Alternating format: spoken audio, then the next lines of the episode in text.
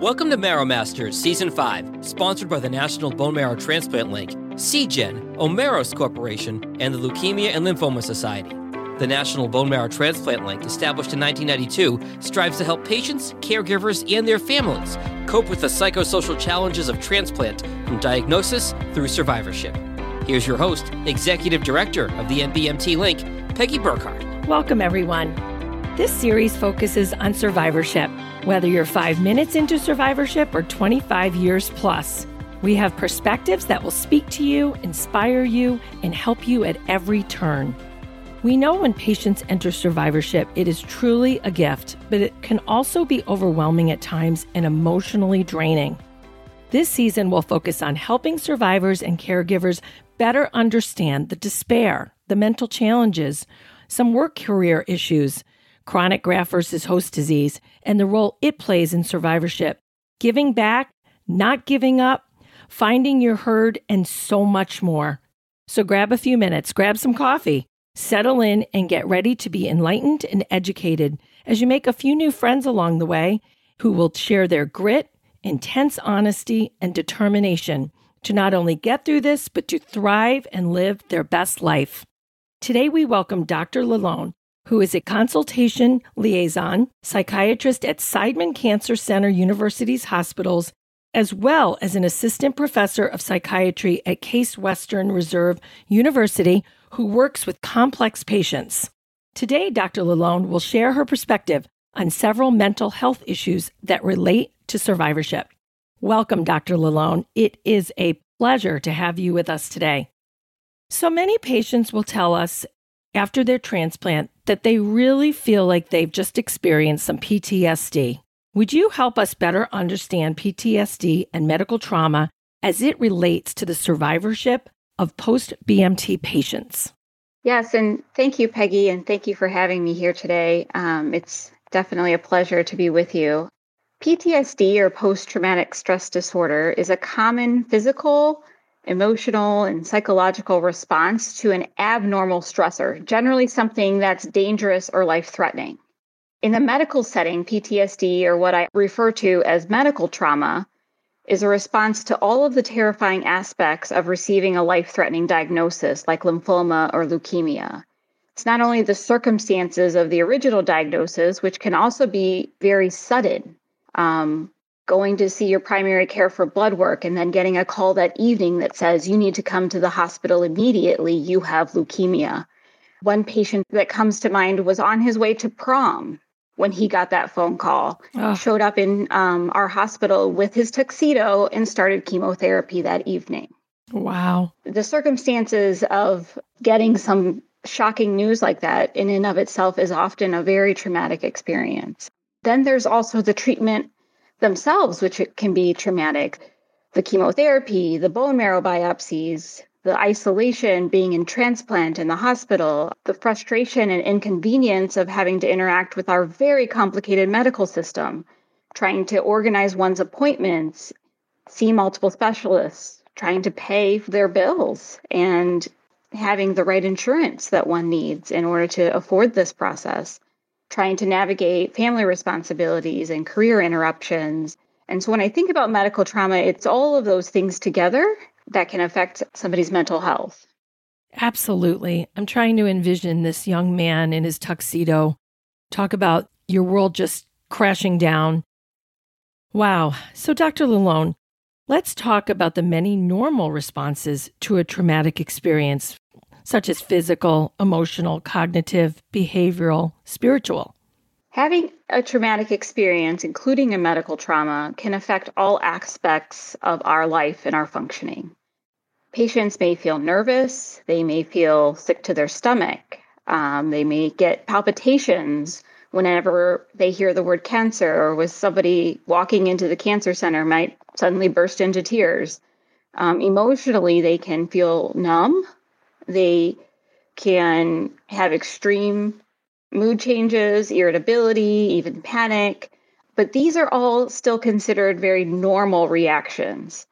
Patients might struggle with their focus and memory. They may find themselves being preoccupied when they're at work or in trying to engage in normal life activities that they're thinking back about their diagnosis. Um, they may notice a change in their behavior, not being able to sleep, spending time on the internet, researching and reading about their diagnosis, socially isolating from friends and family. And sometimes we even see people engage in even more reckless behaviors, not showing up to follow up appointments or using drugs and alcohol and other ways to try to cope with just the stress of this. I can imagine. So, Dr. Lalone, are there any common symptoms patients may notice regarding PTSD or medical trauma?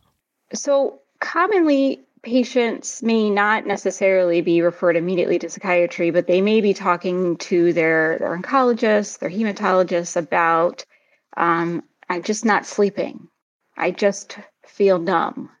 Feeling irritable, yelling at their children, or irritability with their spouse. They might actually describe symptoms of severe anxiety or panic, um, having a hard time with needles, for example, when they're getting lots of blood draws or going in for scans or procedures, they may become more obsessive in like checking their heart rate or checking their bodies physically to look for symptoms. Why is my head hurting? Is that cancer or is it just a headache?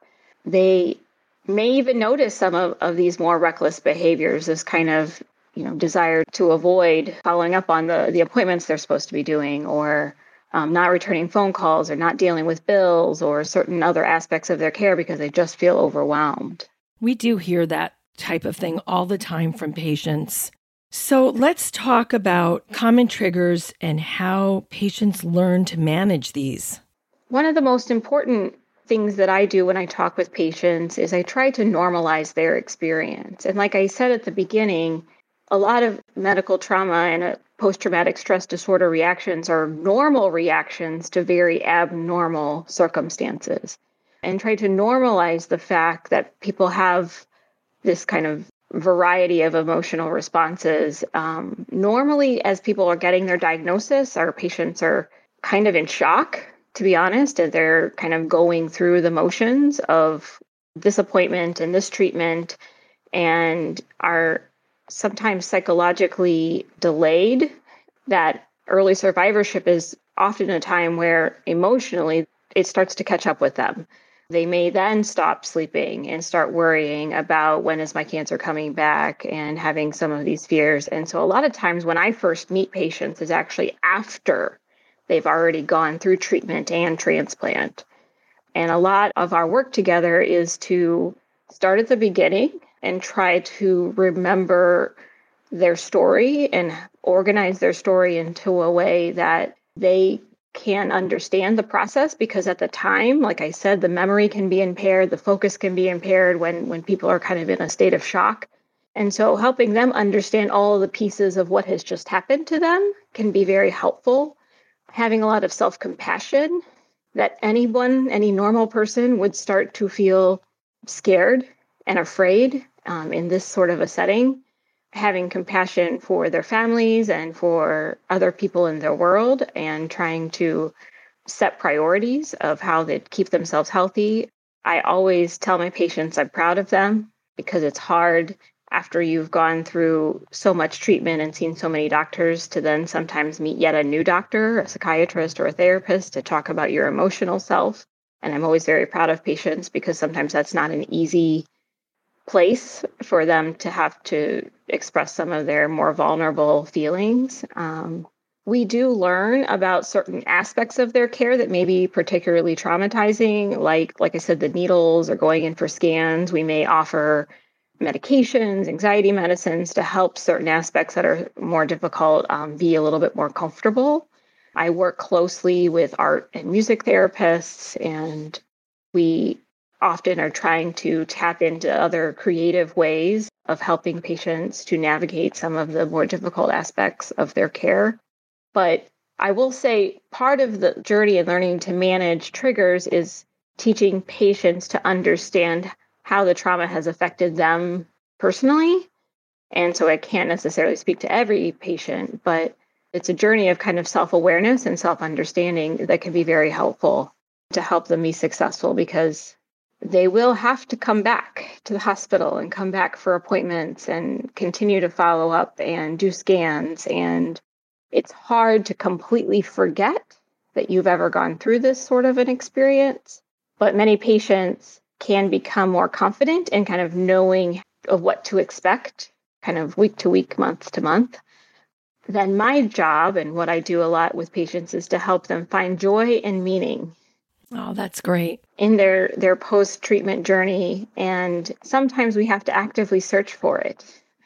A little harder than others. Um, sure. And and try to again to manage symptoms when they do get very severe.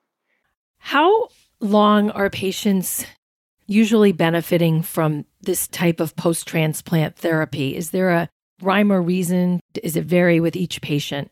I would say it certainly varies. I mean, the number of patients that come through our transplant center, I would say only a small fraction or end up being referred for mental health care or psychiatry care. They may make access and utilization of non-for-profit resources, things like the Gathering Place is uh, a, is a local support for cancer patients in our area.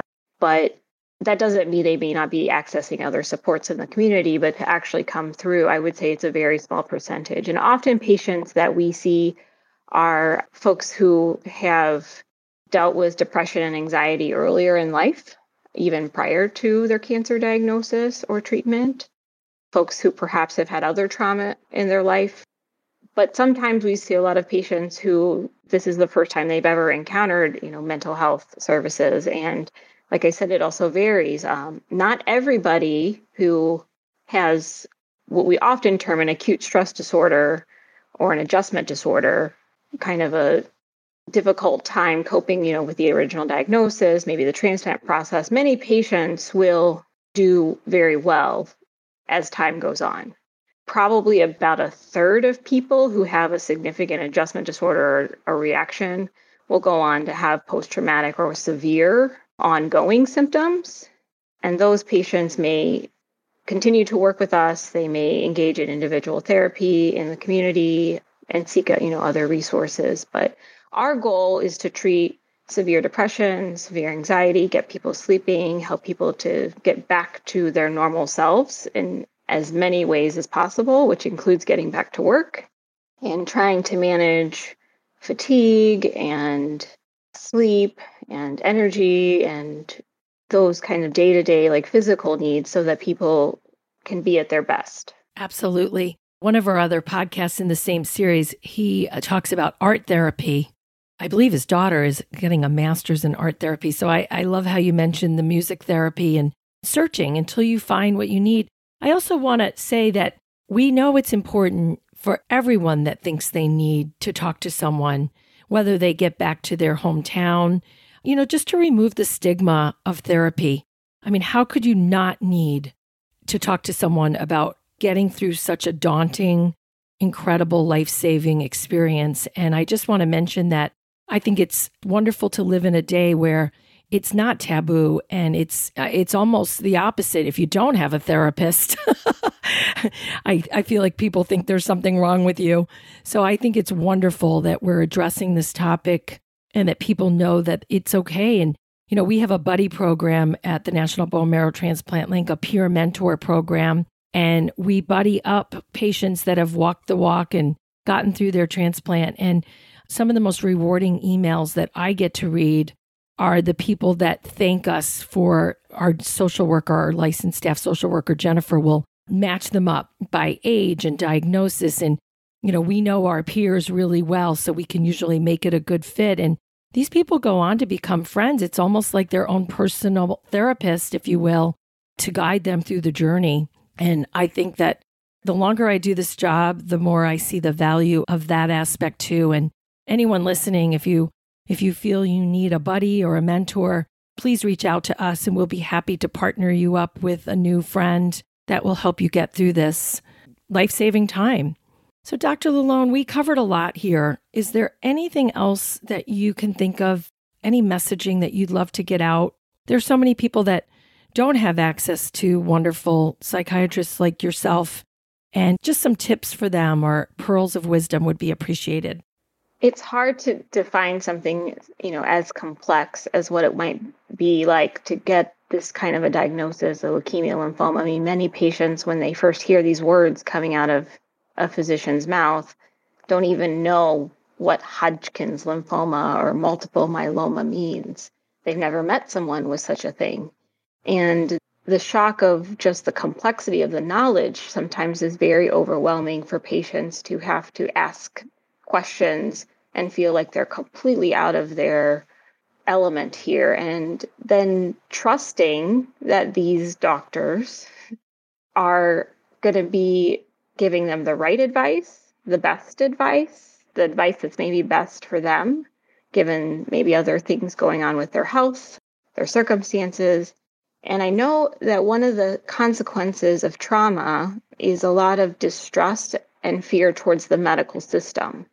And what I do tell patients is it's important to trust the person leading you through the valley. And I'm a very strong advocate that patients seek second opinions. They ask questions when they don't understand the reason for why a certain treatment is being offered or not, why there's being a change. We may, as physicians, we may have already told you something. You may have been in shock at the time, not really listening. I think there's data that suggests that people remember about 40% of what is discussed in any medical visit. And so I encourage patients to write down their questions, to ask the same questions again until they feel like they're getting good answers, and if they don't feel comfortable with who they're working with, to find a doctor that they trust. It's a scary enough process to have to go through something like this to not really trust the person that's really making decisions. And I think having a team that you're working with that you trust and can rely on is probably the most important piece. I would also say that even early on, even before you're in the survivorship period, if you're struggling with not sleeping at night or being afraid all of the time or being sad and not being able to function, that is very normal. And there are things that talking with a therapist or a psychiatrist, if that's something available to you at your cancer center, or even in the community, because psychiatrists and therapists are very good at managing depression and anxiety and it's kind of the same thing, whether it's occurring in the context of a cancer diagnosis or not, and helping people feel a little bit more in control of their emotional selves um, in order to go through a process like this. So I would challenge them to be courageous and let people know if they're struggling with mental health symptoms and that that is something that that is a piece of your treatment such that you feel supported and safe to share even scary thoughts like suicidal thoughts or anger or frustration when something has not gone as planned. And beyond your medical team, you also have at least one person in your world. And I like the idea of the buddy program because peer support, I really feel like, especially in our younger patients, is an invaluable asset to have someone who gets it. And I joke with my 20 year old patients going through something like this. All your friends are out drinking beer and eating pizza, and you are alone in a hospital. This sucks. Mm-hmm. this is not how it should be. Yeah, it sure does. It's not fair that this happened. It is nothing that you did wrong. You didn't go out and purposely catch cancer in order to ruin your family's lives. It's a terrible thing when it happens. There's other people who've gone through it, and connecting with them can help people certainly not feel so alone but be a really great source of encouragement. And I, the other thing that I do with patients is I share stories of other people who've been through things that are similar so that they understand that in the darkest moments, we often see the best of humanity. We see people rise and learn and cope with amazing things that we never thought they could do. And sometimes by you sharing your story, you may have the opportunity to give somebody else hope. Oh, Absolutely. One of our other speakers in this series is a, a young woman who had cancer in her 20s, and her whole messaging is finding your herd. And she actually started a nonprofit about it. So it's exactly what you're saying. And it's so important at any age. But I do agree with you uh, for the AYAs, the young adults, this is especially tough. And we all know how tough this pandemic has been. Dr. Lalone, I just cannot thank you enough. You have covered material that we don't have access to very often. And I know this is going to help so many people. We thank you for your time and your commitment. It's so obvious how much you care about your patients. And I'm sure you are wonderful at what you do. And we appreciate you today. Is there anything else you want to say as we close out here? Just to thank you, Peggy, for having me, to thank you for the work that you're doing to support our patients, and to remind people that in the midst of chaos, often sometimes we can find joy and connection and see the best of humanity, even when the days are the darkest. Oh, so true. Amen to that. As we climb out of this pandemic slowly here, thank you again for your time today. Thank you. It's been a pleasure. This has been the Marrow Masters Podcast. Feel free to share this episode via text, email, or social media. For more, follow Marrow Masters in Apple Podcasts, Spotify, or wherever you get your podcasts. And to connect with the National Bone Marrow Transplant Link, visit nbmtlink.org or follow the link in our show notes.